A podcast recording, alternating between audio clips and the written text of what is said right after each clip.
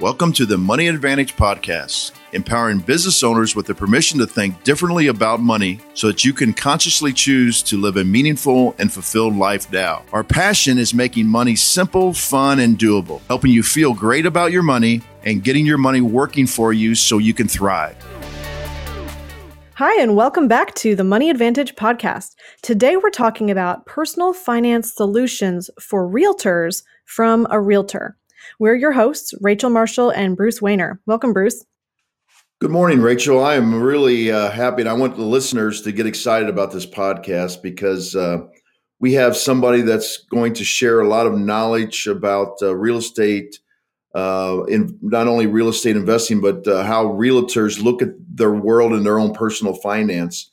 And um, he's well established in the realtor field. So I want listeners to get excited about this podcast. Excellent. Yes. And we have a special guest today, Moses Seeram, a working realtor with leadership positions at the local and national level. Welcome, Moses. Hi, Rachel. Thank you for uh, having me today on the podcast. Excellent. We're, we're really looking forward to digging into this conversation. So there's a problem. The leaders of N A R, the National Association of Realtors, a one point two million member trade association, have recognized the need for financial planning for its members. They say realtors are successful in their careers, but they struggle when it's time to retire. We know that over fifty percent of realtors are broke at the end of their career. They're making good money, but they're overpaying in taxes. They're spending too much of their money. They don't have cash flow. fifty percent don't own their own homes. And most want to invest in real estate to build those multiple sources of income, but don't have the capital to invest. So the N A R this year has plans to focus on this problem. They've mobilized an advisory group in twenty seventeen to develop programs and ideas to help their members start planning as early as they can to save for a strong financial future. So we've brought Moses onto the show today to discuss this problem and solutions from his vantage point, not only as a successful realtor, but a real estate investor who's taking control of his financial life. He's living the principles of paying yourself first. He's saving liquid capital. He's investing in real estate. He's using life insurance. He's building this strong, sound personal economy. And he's a model. He's an exemplary role model to look at having your money work for you. He focuses on cash flow over accumulation. He really gets it. And he's passionate about helping other realtors take control of their financial life. So we wanted to discuss what he sees as boots on the ground, in the trenches, realtor, about the problems and the solution he sees from that unique position, that vantage point that he has, and show you the way to go from where you are to where you want to be. So whether or not you're in real estate, these similar challenges often deter business owners from reaching their financial success. So this conversation, whether you're a realtor or another business owner, will give you insight into how to take control of your financial life and build your path to financial freedom. So a little bit more about Moses before we jump in. He is a licensed real estate associate broker with Keystone Realty U S A. He's also the twenty eighteen New York State Association of Realtors president-elect. He was the twenty thirteen president of LIBOR, the Long Island Board of Realtors. He was also the twenty thirteen Y P N, which is Young Professionals Network, Top twenty Under forty Lifetime Achievement Award winner. He Between the years of 20, between the years of two thousand nine and twenty sixteen, he's been on the Realtors Honor Society. In twenty ten, he was the Realtor Salesperson of the Year. He's also the treasurer for the Long Island Realtors Federal Credit Union, the director of the National Association of Realtors, the executive, the executive director of the New York State Association of Realtors, and he's played an integral role in lobbying for key provisions for homeowners and realtors in the twenty seventeen tax reform. He has a passion for educating realtors to minimize taxes, take control of their finances, and build longevity in their business and their careers and not be broke at the end of their career and help them to be able to invest in real estate. So we've connected after he found our work on YouTube, and now we're working together to create financial education specifically designed to help realtors. So let's do, go ahead and jump into this conversation. So Moses, tell us a little bit about who you were before you got started in the real estate world. Wow. Well, Rachel, thank you for that uh, that nice introductory. Um, I got to tell you, I didn't realize how much I've done over my career in, as to you know leadership with the you know, both the local, state, and the National Association of Realtors. But I've grown up on a farm, a working farm. Uh, my parents, all they knew was to produce produce and sell them to the wholesalers. So I was very good with math. I like the idea of, you know, making a profit, and we were in control of our business. And that was really my background coming into to the industry. Finance was really my thing. I really, it, you know, it really didn't give me much of much of thinking as to how to get, you know, buy something low and sell something high. So I got that. That was really not a challenge for me. So I decided medical was something I wanted to do. It was more challenging to me. I, I thought it was going to be more rewarding. And I became an E M T in New York City. And two years later, I realized it was not as as what I thought it would have been. I uh, almost became a paramedic in the process. And I realized, you know what, going back to business was what I really enjoyed. I really like helping people, like educating them. I think it was very rewarding to see people um, invest in themselves, invest in real estate, and actually have better control of their life. And I think that was more gratifying for me. And I chose to stick it out in real estate. And that's really how I got involved in real estate. So Moses, how, how old were you when you uh, were an E M T? Um, Bruce, I uh, believe that I was just about twenty years old when I became an E M T. And, you know, and, and the one thing that really took me back by surprise is that being on an, on an ambulance and just waiting for calls to come in was just, you know, waste of my time. That there were days when we basically had nothing to do and we're just roaming the halls of Queens and Flushing, you know, and it's a very cultural diverse county with over one hundred eighty different languages. So there are some excitements, uh, you know, seeing the different cultures um, on a daily basis, but it really wasn't uh, productive for me.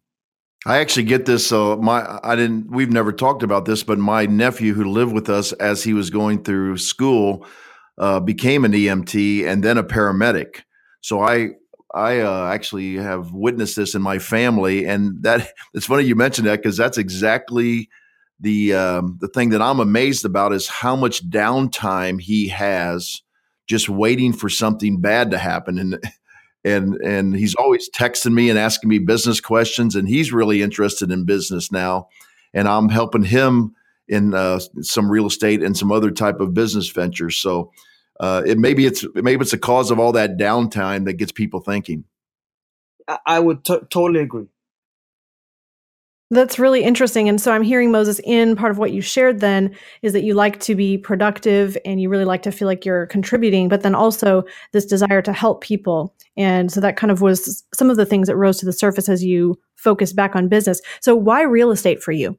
Well, you know, the one thing that stands out was being in control, being able to be in the business. I had so much, you know, the downtime that I had on as an E M T, I was still stuck on a clock. I couldn't do as I wanted because I'm, you know, employed at that point.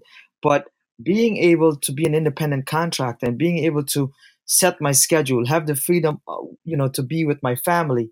And also, you know, when it comes to uh, an independent business owner, you can decide, you know, a whole lot different than if you're a, you know, nine to five employee. So I think that was my big take and, and my drive wanting to, to get into real estate and being able to be a, a person that has control with not just my time, my money, my family. That independence was really valuable to me. Mm, that's awesome. And that's some of the same thing that we hear from a lot of people and why they started in business in the first place, that drive for freedom and personal liberty, to be able to have that time and money freedom. So in your life, as you look back on this history for you, what do you think about the importance of financial education? How has that really shaped you in your own life? Rachel, you know, growing up on a farm, you, you know, you, you had a lot of time to think, you know, and I think what I've seen in our school system today, this is an aspect that's really forgotten. And we haven't been given the education that we should from a very young age to see what, you know, how finance actually affects your personal life. And Mm-hmm. Looking at it now from my eyes and my two kids, my son's eight years old, and believe it or not, it's tax season. I have him punching numbers on the calculator because I want him to know the importance of how a penny can make a difference by putting it in the right bucket today. And that's the kind of teaching that oh, that's awesome. that's the kind of teaching that I think our generation has totally ignored and just gotten into such a digital world that it's really taken away their cash flow and they're not even seeing it. And, you know, it it just mind boggling that this does not happen or is, you know, picked up at a at a higher pace to say, we need to go back to basic. This is not rocket science, guys. This is very simple. Yeah, that awesome. is a great, um, a, a great little statement there. This is not rocket science. Uh, Moses, I, I've been on this crusade, and I don't know if you've heard me on podcasts. I've been on this crusade about financial education in our in our school systems also, but also um, I think in, in families like you're doing with your son. I, I've I've uh, given the story about how I don't think my father, who was a business owner, and I grew up in a farming community, but uh, we weren't farmers. But as a business owner, my father, because of his cultural background, um, he was he was really um, hesitant to talk about money in, in any situation. And so then I was curious about it, but you're learning by trial and error. And I always say trial and error is the worst way to learn. So why don't we? Oh, yeah, so why don't we put our put our young children in a place to do simple things like you're doing? Uh, with your own son, and and I'm also an educator of seventeen years. I taught um, junior high for seventeen years, and I am a big believer that this tactile sense of actually writing numbers down or putting numbers into a spreadsheet is a very important thing to understand numbers. People ask me all the time about, you know, these different uh, apps like Mint, uh, whether I should use Mint or not. And I say, well, you know, you can use minutes. It's better than nothing. But I think uh, actually sitting down at a kitchen table with a with a spreadsheet and putting numbers in a spreadsheet and see how they actually affect each other is probably a more effective way to learn how your your money's flowing in and out of your personal economy. Yes, Bruce. And I'll add on to that as well. I think this idea, Moses, that you're sharing, this desire to help the next generation really to be able to stand on our on our shoulders and understand personal finance is really important for us to be able to understand it and then communicate at a level that really works for them to see it and touch it and and be familiar. And so I'll recommend as well a book I'm working on, The Opposite of Spoiled. It's about how to help kids really understand money. And then the cash flow game has been a really powerful tool as well. But I, I love seeing, Moses, that that goal that you have to educate others around you, which also means that you have to understand finance from a perspective of being able to empower others. So I really like what I'm hearing you say in that. So Moses, from your perspective, you have personal financial goals, and I, to whatever level you're comfortable sharing what your personal financial goals, not necessarily numbers, but what you're trying to accomplish with your financial life, um, to whatever degree you feel comfortable sharing that, what is that for well, you? Well, Rachel, very early on, I've read a book, and it's called The Creature from Jackal Island, and it's by Ed Griffin. Mm-hmm. And after I read that book, yep. I was so pumped up and psyched that I need to go and conquer the world. And I realized if the banks that we are part of can lend up to ten times of my own hardworking money, then I need to be on that fence. I need to start thinking, how can I have someone else pay my debts, but not use my own money? And that was my financial goal that I start working on, is how to make my money, ha- bring in multiple source of revenue and not use my active income. That is my financial goal. And that's why I said it's really not hard. You just have to think differently than the rest of the world is thinking, or at least think of how our financial institution is set up. So to let me fail and I, I be on their side where they're actually being successful with my money. And that was very, that was, that was like this starting point where I started to think differently by looking at just how they did it and create the same on my side. That's awesome. And I think more people, if we would open our eyes to watching the financial world around us, would realize that the banks and the banking system are doing powerful strategies in their own financial life. But usually the rules of the bank and the rules that we get are kind of the opposite sides of the game board, if you will. And it's set up for the banks to win. And what we really want to do is put ourselves in the position of not only being that customer of the bank, but saying, how can I model those behaviors? How can I be the bank? How can I generate that cash flow, be in control of my capital, use O P M, other people's money, like Robert Kiyosaki says. So I'm I'm hearing a lot of those elements in what you're sharing right there. Yes. You I know, mean, Rach, no, go ahead. Go ahead, Moses.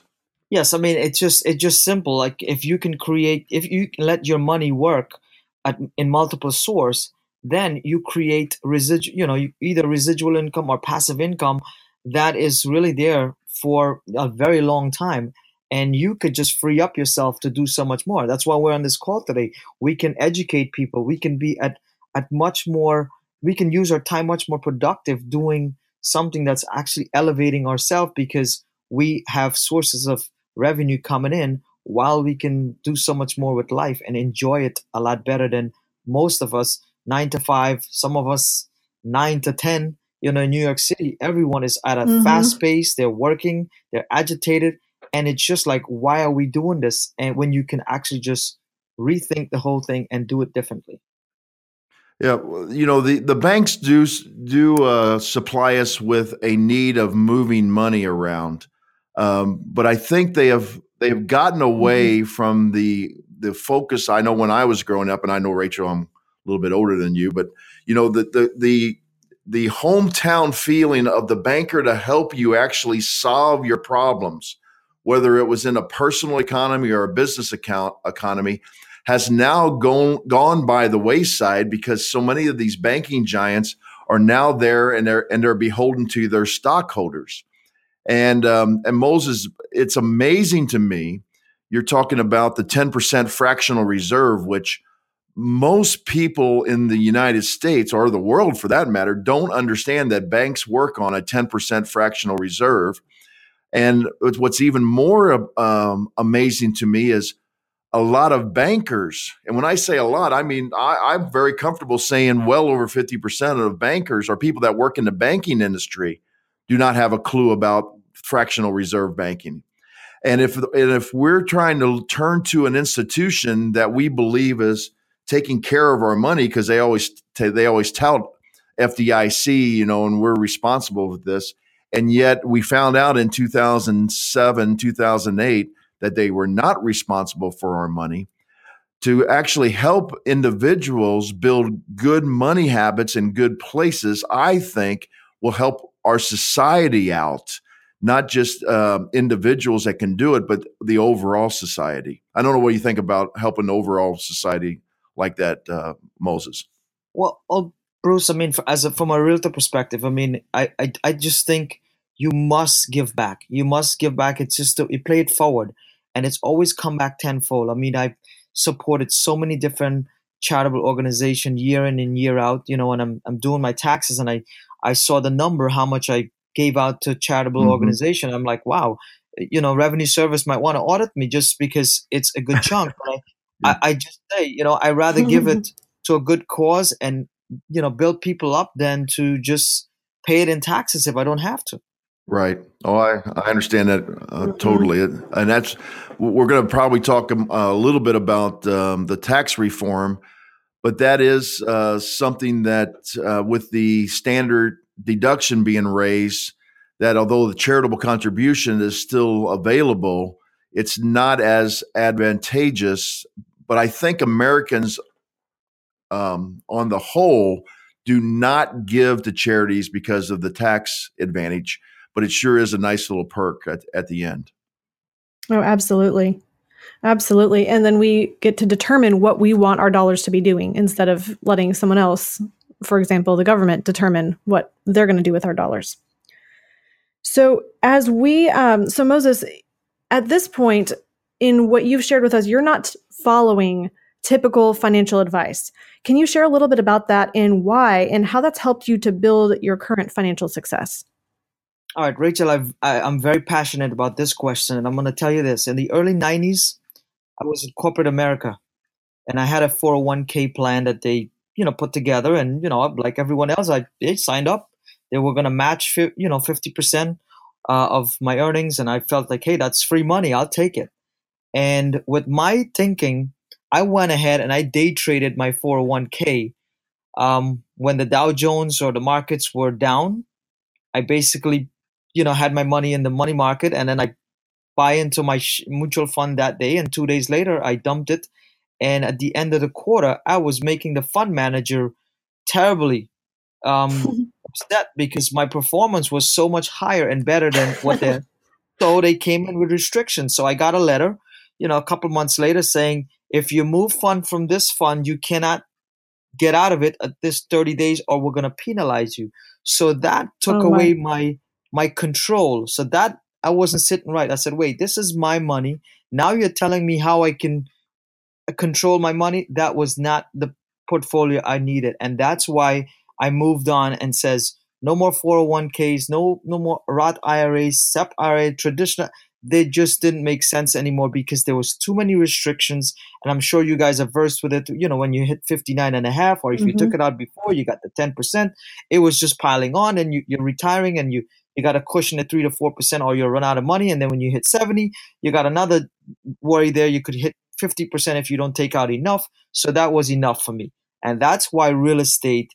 And when you, when it comes to real estate, I always say to realtors, you're selling this and yet you don't master the ownership of it and understand the power of depreciation. In my head, depreciation is almost as deferred, you know, your deferred income uh, savings plan and what's not. And, and I could, I could tell you, I'll depreciate, depreciate, and die.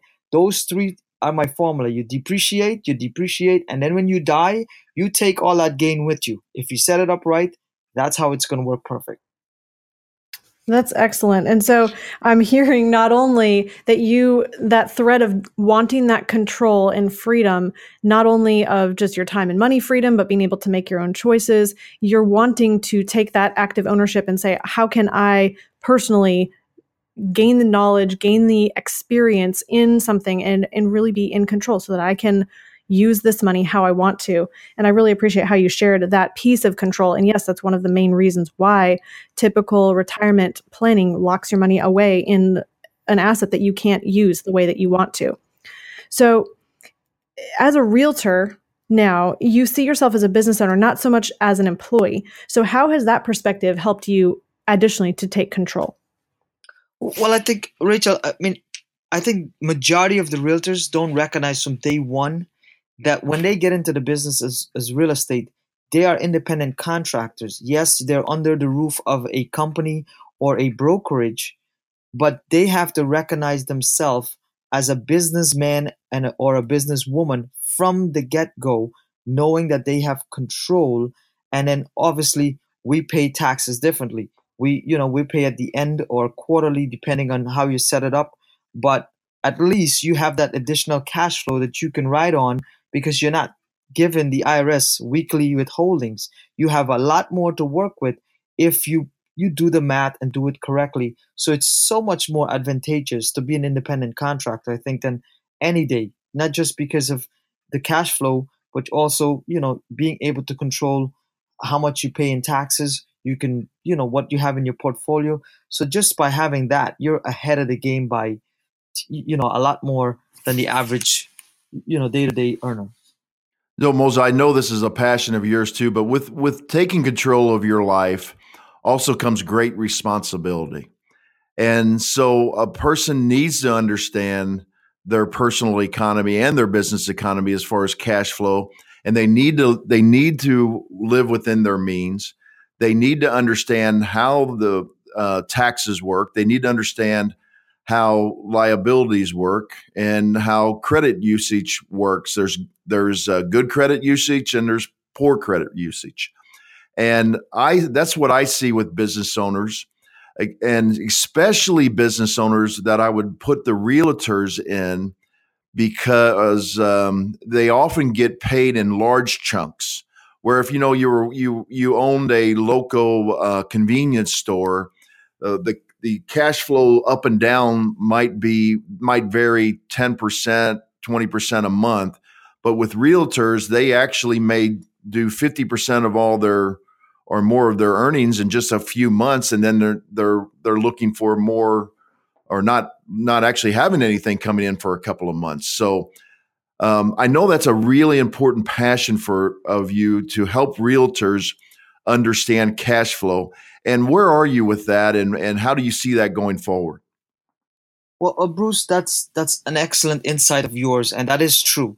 Like I would I, personally, I think during the summer months, I make a bulk of my my money, and during the winter months, I call it my networking months, because it's basically connecting, going to seminars, going to conferences, but you know, getting a few referrals here and there. And to serve my clients best, I tell them, unless you're financially broke and you can't keep your home throughout the winter, I'll put it up. But during the winter, I don't think you're going to get the best marketing uh, for your home. And it's not the best curb appeal either, you know, with having, you know, in my neck of the woods, mm-hmm. a foot of snow outside and the liability of someone falling. So definitely that exists in majority of our marketplace. And the, the best way I can, I can, I can create cash flow is having real estate portfolios in place where one, having constant, you know, rental income coming in, being able to um, let my money work in different, different, you know, simply putting it my, my first home. I took out an equity line on the property. It's known as a H E L O C, and realtors should be versed mm-hmm. at this, and bought several other property with that money. So I didn't have my equity sit and not do anything for me. I created other opportunity with my equity that would have just sat there for the next twenty, thirty years, and just the value of the home would have gone up and more equity is built and nothing is done. So that's the kind of thinking that we need to give realtors education on, to let them see it's not, like I said, it's not rocket science, rocket science, but you just have to be able to think outside of the box and look and create, you know, the opportunities where you can create more income and create better cash flow. And at the, at the same time, having capital is is key, because then you can actually, you know, invest. And are you still there? I'm here. Oh, oh I don't okay. know what happened there. Okay. So Moses, you're talking about having that cash flow and the importance of cash flow, and also having the capital to invest. And those are kind of two parts of this idea of being in control of your finances. You're not just accumulating money somewhere, letting it sit and hoping that someday maybe it's going to be a big enough lump sum of money to withdraw the interest and live off that into retirement, like the typical way of financial planning says to do. You're really saying, let me build up this capital. Let me not just let it sit there. Let me turn that into some asset that produces cash flow. And that's how I'm creating financial freedom in my life. So as you are talking about having control of your financial life that way, Moses, can you talk a little bit about the benefits of investing in real estate, specifically for business owners who may be wanting to invest in real estate, realtors who want to get into investing in real estate? You mentioned a couple things between depreciation and cash flow. What else would you say is the benefit of advent of? Rachel, the first thing that comes to mind is is being able to lower my tax liability on my income side. And it it simply goes back to the, you know, and with the new tax reform, they actually now have the depreciation on residential real estate up to thirty years, and the commercial is now from thirty-nine, it's now up to forty years. So that's the time frame where you can actually get depreciation, and the depreciation is just a book loss, for for, for better lack of understanding. It's just a book loss that you get, even though you may have positive cash coming into you. The revenue service is giving you an automatic loss so that you so you can lower your tax side. So this is this is simple teachings that once you get this to your consumer or your public or even the realtors to understand, I think they're going to start seeing the value in, as to why, you know, wealthy folks have real estate as holdings uh, in their portfolio, and and you could use so many different ways in obtaining cash capital just to get. The first thing that comes to mind when I think of owning real estate is cutting my tax liability. The cash flow will come. Mm-hmm. The cash flow will come. And I, I asked the question the other day to a group, what is your number one expense? Everyone jumped either mortgage rent. No one said it was taxes. And I said, right. Tell me what, what day have you gone out and not paid tax at the convenience store or wherever you've gone for the day? Did you not pay tax on almost everything you bought? And the answer was yes. And that's as simple as I said. Be careful how which bucket you're putting the penny today, because it all adds up over time.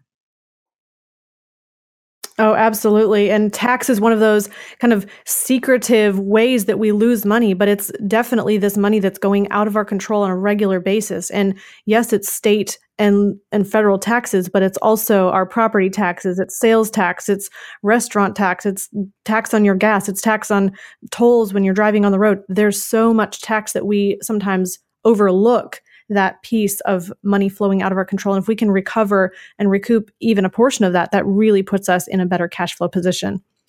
You know, uh, Rachel, that, that brings up a point I like to talk to about our listeners, because some of the listeners may be saying, well, wait a minute, you guys are trying to avoid taxes and it's really our duty to pay taxes. And and I I would argue that it's a, it's every American's duty to pay as few taxes as possible possible legally, because this is what is a, a free market is all about, and, and holding our elected officials to uh, revenue that is being used responsibly. And if they put if they yes. put this into the tax code, um, that is the, every uh, um, not only um, American but a, a citizen, but also the tax professionals' responsibility to take it. to take this uh, legally advantage of this. And I, I mentioned this on another podcast. I, I was with an I R S agent before, and of the eighty thousand plus uh, pages of the tax code, uh, they predicted, or not predicted, but they, they estimated that about five percent of the tax code is about how you pay taxes, and ninety-five percent of the tax code is how you don't pay taxes. And one of the largest sections of that is the real estate section on how you pay taxes. And so I think it's every American's responsibility to actually look at their tax situation, to hold their elected officials a- accountable, especially if those elected officials were the ones that actually helped draft the uh, tax laws in the first place. Bruce, you, you hit on something very, very profound there. And, you know, that's something that I've learned very early on, the benefit. And there's a joke that always goes around. I said, a doctor always look for a, a spouse in a realtor. Why? Because when you're a realtor and you materially participate in the management of your real estate, your losses are fully, they, mm-hmm. there's no cap on it. They're fully deductible. And it's, it, you know, it's true. I, I materially participate in all my management of, of my property, and it gives me so much more benefit um, to owning the, the asset, because the tax laws are written, and it's it's really not difficult. You, I mean, it's you just cut out that section, you master it, and you know how to implement it to your business, and that's how you create better cash flow, by cutting your tax liability. And too many, too many realtors depend on the so-called, well, it's my accountant's job, or you know. And I always have one saying: no one has the the best int- No one ha- No one has the best interest in my money rather than myself. Mm-hmm.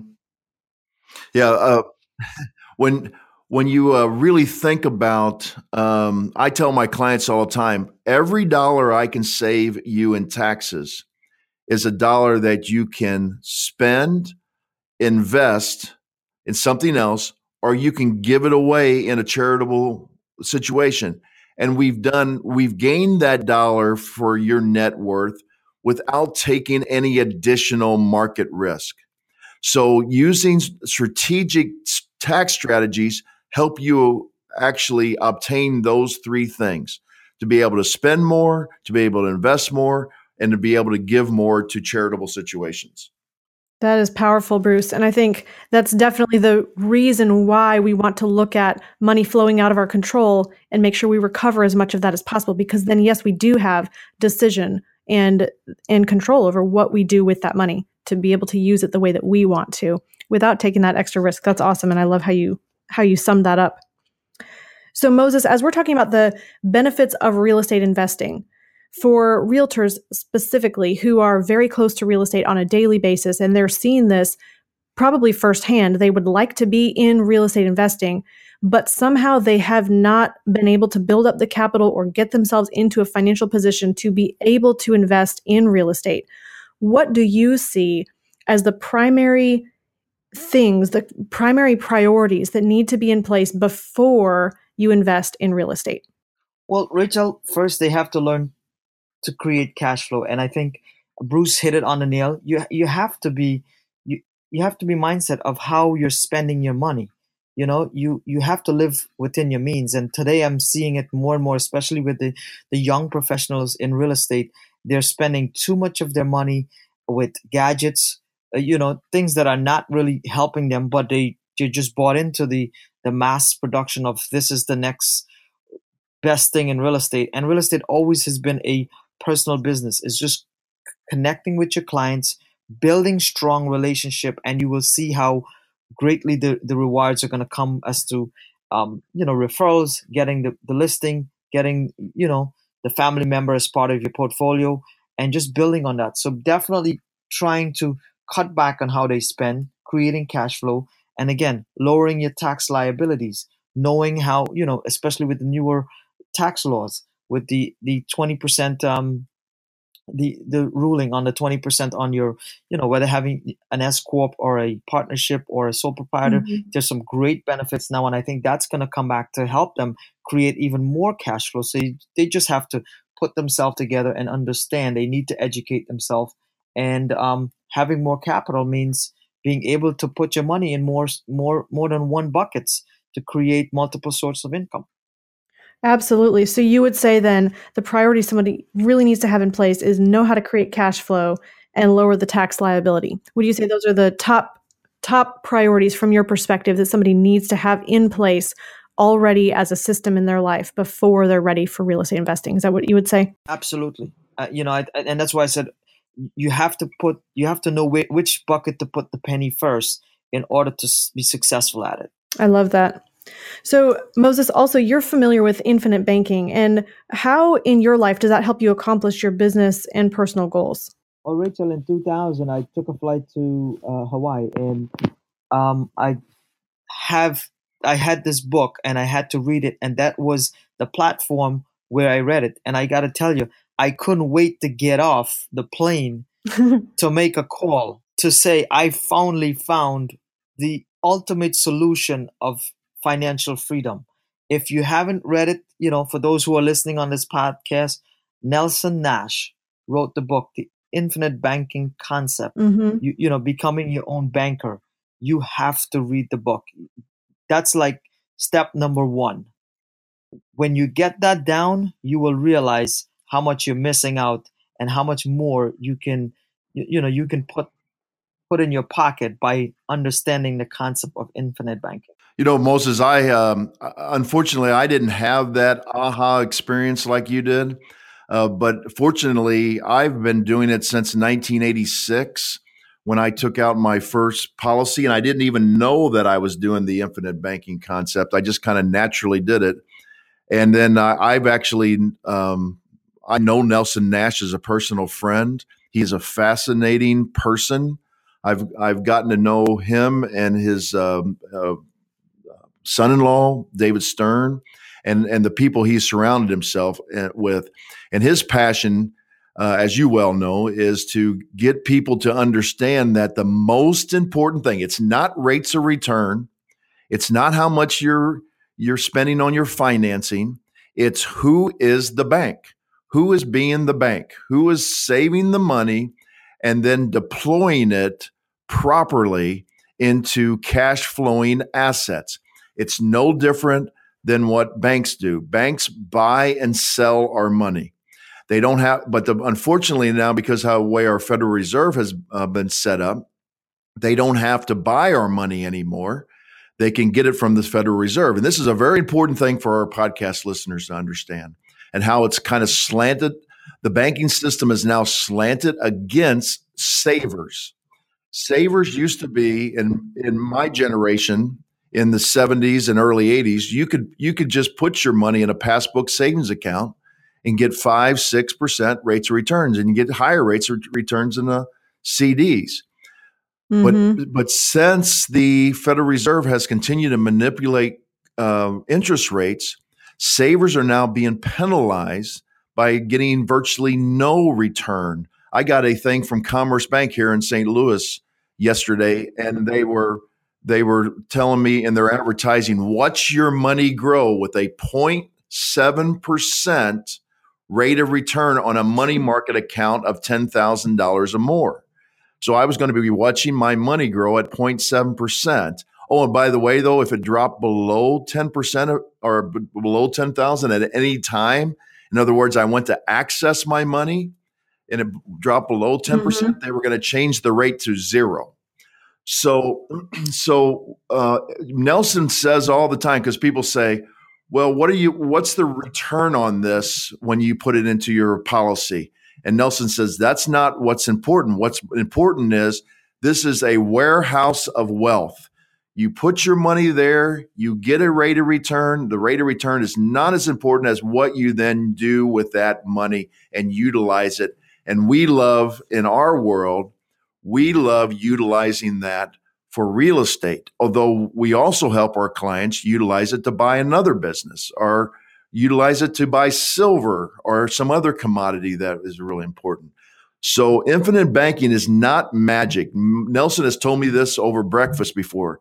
Bruce, tell people it's not magic. It's just good money habits, good Austrian economists' money habits by saving money, and then you become the bank. You deploy the money. It's not about rates of return. And Bruce, if I can add to that just by saying so many folks does not know that they can borrow against their life insurance. And the way I explain it best, it's the same concept I had when I bought my first property and I took a H E L O C, a home equity line of credit, against the property and then dive into different investment, making my equity work mm-hmm. for me. It's the same concept, but using a life insurance. And the big kicker is there is no tax yes. on mm-hmm. the money in your life insurance. It's such a huge benefit. Moses, we actually refer to it as, we actually re- refer to each one of your life insurance contracts as property. This is property that you're paying into, and then you have access to the to the uh, capital in the form of a loan, just like you would is a H E L O C. So you and I are explaining it um, the exactly the same way. That's that's great that we came to those uh, conclusions uh, in totally separate ways. So it must it must really be true then if that's if if a couple people come to those conclusions. And the interesting thing as well with that is that when you do take that life insurance loan, you are then, as Moses, you brought in earlier, you're using other people's money. You're not actually taking out your own capital to make that purchase, whether it be in real estate or, as Bruce was talking about, uh, buying another business. You are borrowing against your capital, using your capital as collateral. And I know that sounds really complex and confusing, but what is happening is your money is still continuing to grow and compound at a tax-advantaged rate inside the policy while you borrow against it and use that in another location. Rachel, two two other concepts here that I just wanted listeners to understand, because people say this, and Moses, I don't even know if you know this, but people say this all the time. They say, why would the insurance company allow me to uh, get loans from them? Well, I can I can tell people why. It's because insurance companies have to follow state laws, and the state laws actually tell them they have to provide loans to their policyholders. And a lot of people don't know that. They think, that, well, it doesn't make any sense. Why would they be loaning this money to me without any uh, restrictions other than they have the capital as collateral against it? Well, the, the, the description is, is that they actually have to by state laws. Um, the other thing is, and I think I want to make, and Rachel, you just made this point, but I want to reiterate this. Your capital in the policy continues to earn interest and dividends. You are borrowing against that capital, and that that is you, there's no application to do that. You simply call a mm-hmm. your professional, your producer, like myself or you, Rachel, and you and the client says, "Hey, Bruce, I want to take a loan of five thousand dollars or ten thousand dollars or whatever you have a loan available, a capital against the capital." And you fill out a you fill out a, pa- a piece of paper, sign it, And within, in our case, and then within forty, forty-eight to seventy-two hour, hours, that money's in your bank account, and then you go and, and deploy it for additional revenue, whether it's a business or whether it's in real estate. Yeah, so it's, there's no barrier to entry. There's no ten percent penalty um, like in a four oh one k for being able to use your capital early. So Moses, this conversation has been fascinating and fabulous all the way all the way through. So you've had several volunteer positions with local and national leadership that we kind of mentioned at the beginning. Tell us about why why is it that you contribute and give back in that way to the realtor community? Well, Rachel, um, excellent question. Um, you know, very early on in my career, I, you know, I spent my first eight years not being part of the association, not knowing that, you know, the realtor, the trademark realtor existed. So I was licensed. I got my real estate license through the State Department, and I started practicing real estate, but I wasn't part of any network.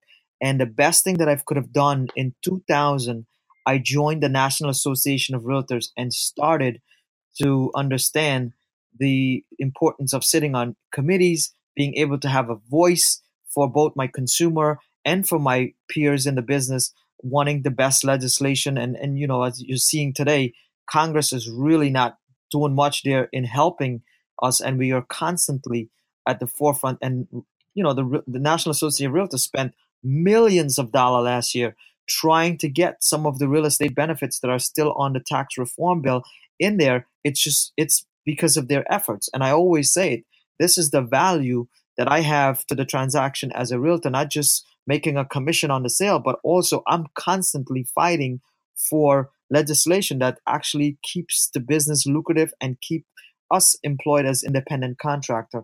And why I've done it is I wanted to, to be professional at what I do. I want to be able to educate my consumer along the way, because I believe, just like yourself and Bruce, educating people is invaluable. They they just, you know, come back and appreciate so much when someone can give them valuable information, be the source of, you know, the information.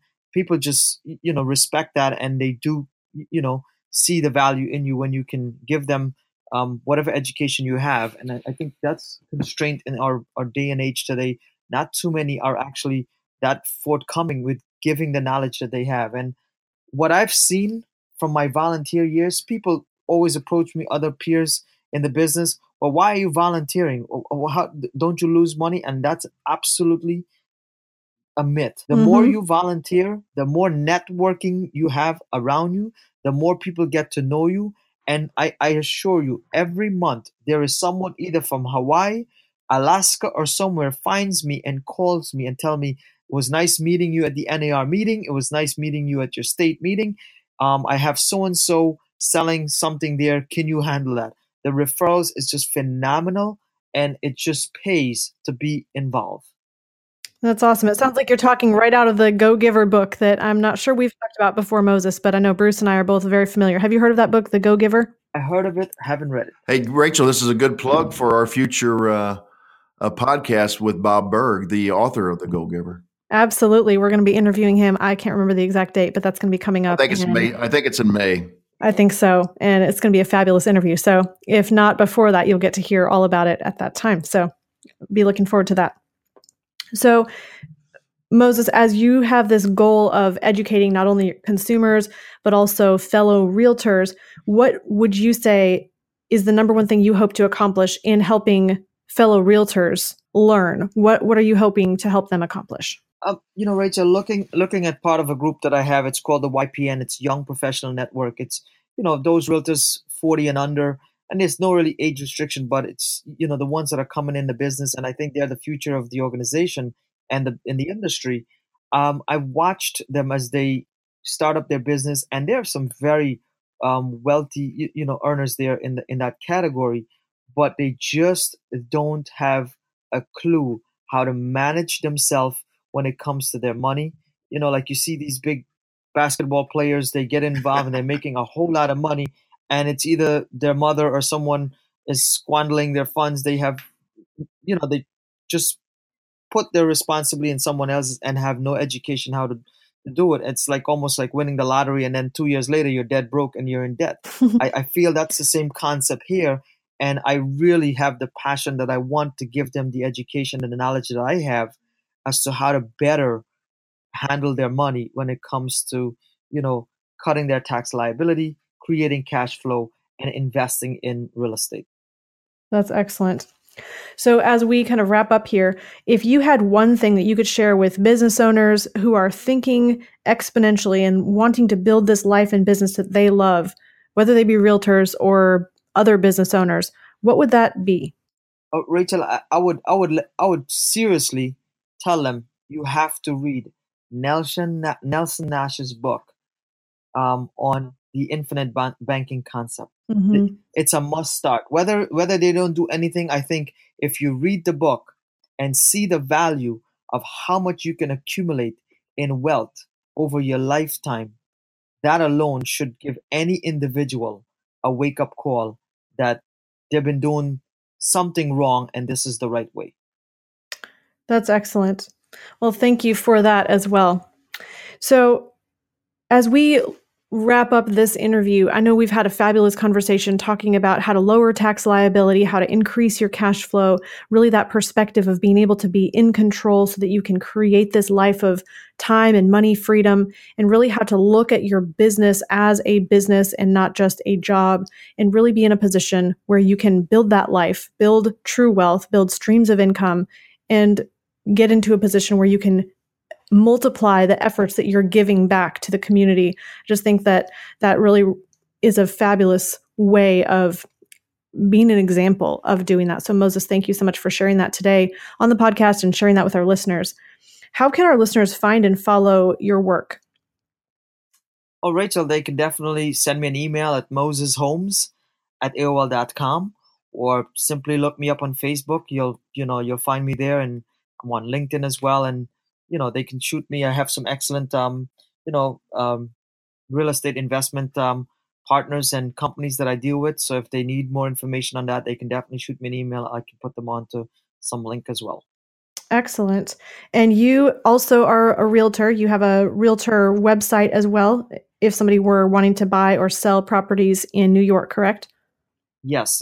They can go up to um, keystone realty dot com and um, they'll find me right on the site, or just Google me on realtor dot com and I'll I'll pop up there. You'll see me on a five-star rating, you know. Excellent. Excellent. Well, we know that you do great work, and it looks like that is speaking for itself as well. And so then also, if somebody was interested in investing in real estate, you have a resource for that. Can you share that with our listeners as well? Um, yes. I mean, there are several, but I think um, Rooftop is by far one of the best, uh, you, you know, um, site out there where the guys have really come together and done the due diligence on the property. There is like a half a percent premium for the work they've done when if you do acquire, but there's also a capital side. If you don't want to own property, you can invest simply in capital um, and rate of return on your money. So there's some there's a lot of good stuff out there. You just have to know where to go, and they've been one of the really good ones that I've dealt with. That's excellent. And we'll make sure that we have the link for um, that Rooftop site that you have as well. So we'll make sure that that's in the show notes. Sorry, that was Roofstock. That was my bad. It's Roofstock. Roofstock. I'll make sure that we have that link. Yeah. Thank you for that clarification. So then as well, for our listeners, if you would like to create a comprehensive strategy to help you keep and control more of your money, you can email us at hello at the money advantage dot com to request your free financial picture consultation. So this conversation will help you maximize your wealth today and in the future by first discovering the money that is flowing out of your control. We talked about some of those things today, things like taxes, and really being able to then help you strategize ways to get more of your money flowing back in your control so that you can decide what you want to do with that money. You can have more to utilize during your lifetime. You can have more to pass on to future generations. So in closing today, I want to say a special thank you to you, Moses, for being on the show today. Well, Rachel, I appreciate it. Uh, I was an honor being on here, and to see like-minded people like myself you, and Bruce. It's just, it's just wonderful to be able to share with you guys. That's excellent. And thank you as well to our listeners. You can email us with your questions or comments at hello at the money advantage dot com. And in closing, success leaves clues. So model the successful few, not the crowd, and build a life and business you love. To learn how high-performing entrepreneurs ten x or more returns on liquid capital without giving up quick access to cash, go to themoneyadvantage.com forward slash liquid dash capital to get the unfair advantage, your twenty-minute easy-to-read guide on maximizing your savings. Thank you for listening to the Money Advantage podcast. Today's show notes and resources are available for you on the money advantage dot com. If you like this episode, make sure you subscribe and leave a review. If you have any questions or desire to speak with a qualified financial professional after listening to today's podcast, we encourage you to reach out to us at hello at the money advantage dot com or check us out at the money advantage dot com. The opinions and views expressed here are for informational purposes only. This material is educational in nature and should not be deemed as a solicitation of any specific product or service. All investments involve risk and a potential loss of principal. Kalos Capital Incorporated nor Kalos Management Incorporated offer tax or legal advice. Please consult with a tax advisor or attorney for advice regarding the impact on your portfolio. Securities offered through Kalos Capital Incorporated, member FINRA, S I P C, M S R B, and investment advisory services offered through Kalos Management Incorporated, and registered investment advisor, both located at one one five two five Parkwood Circle, Alpharetta, Georgia.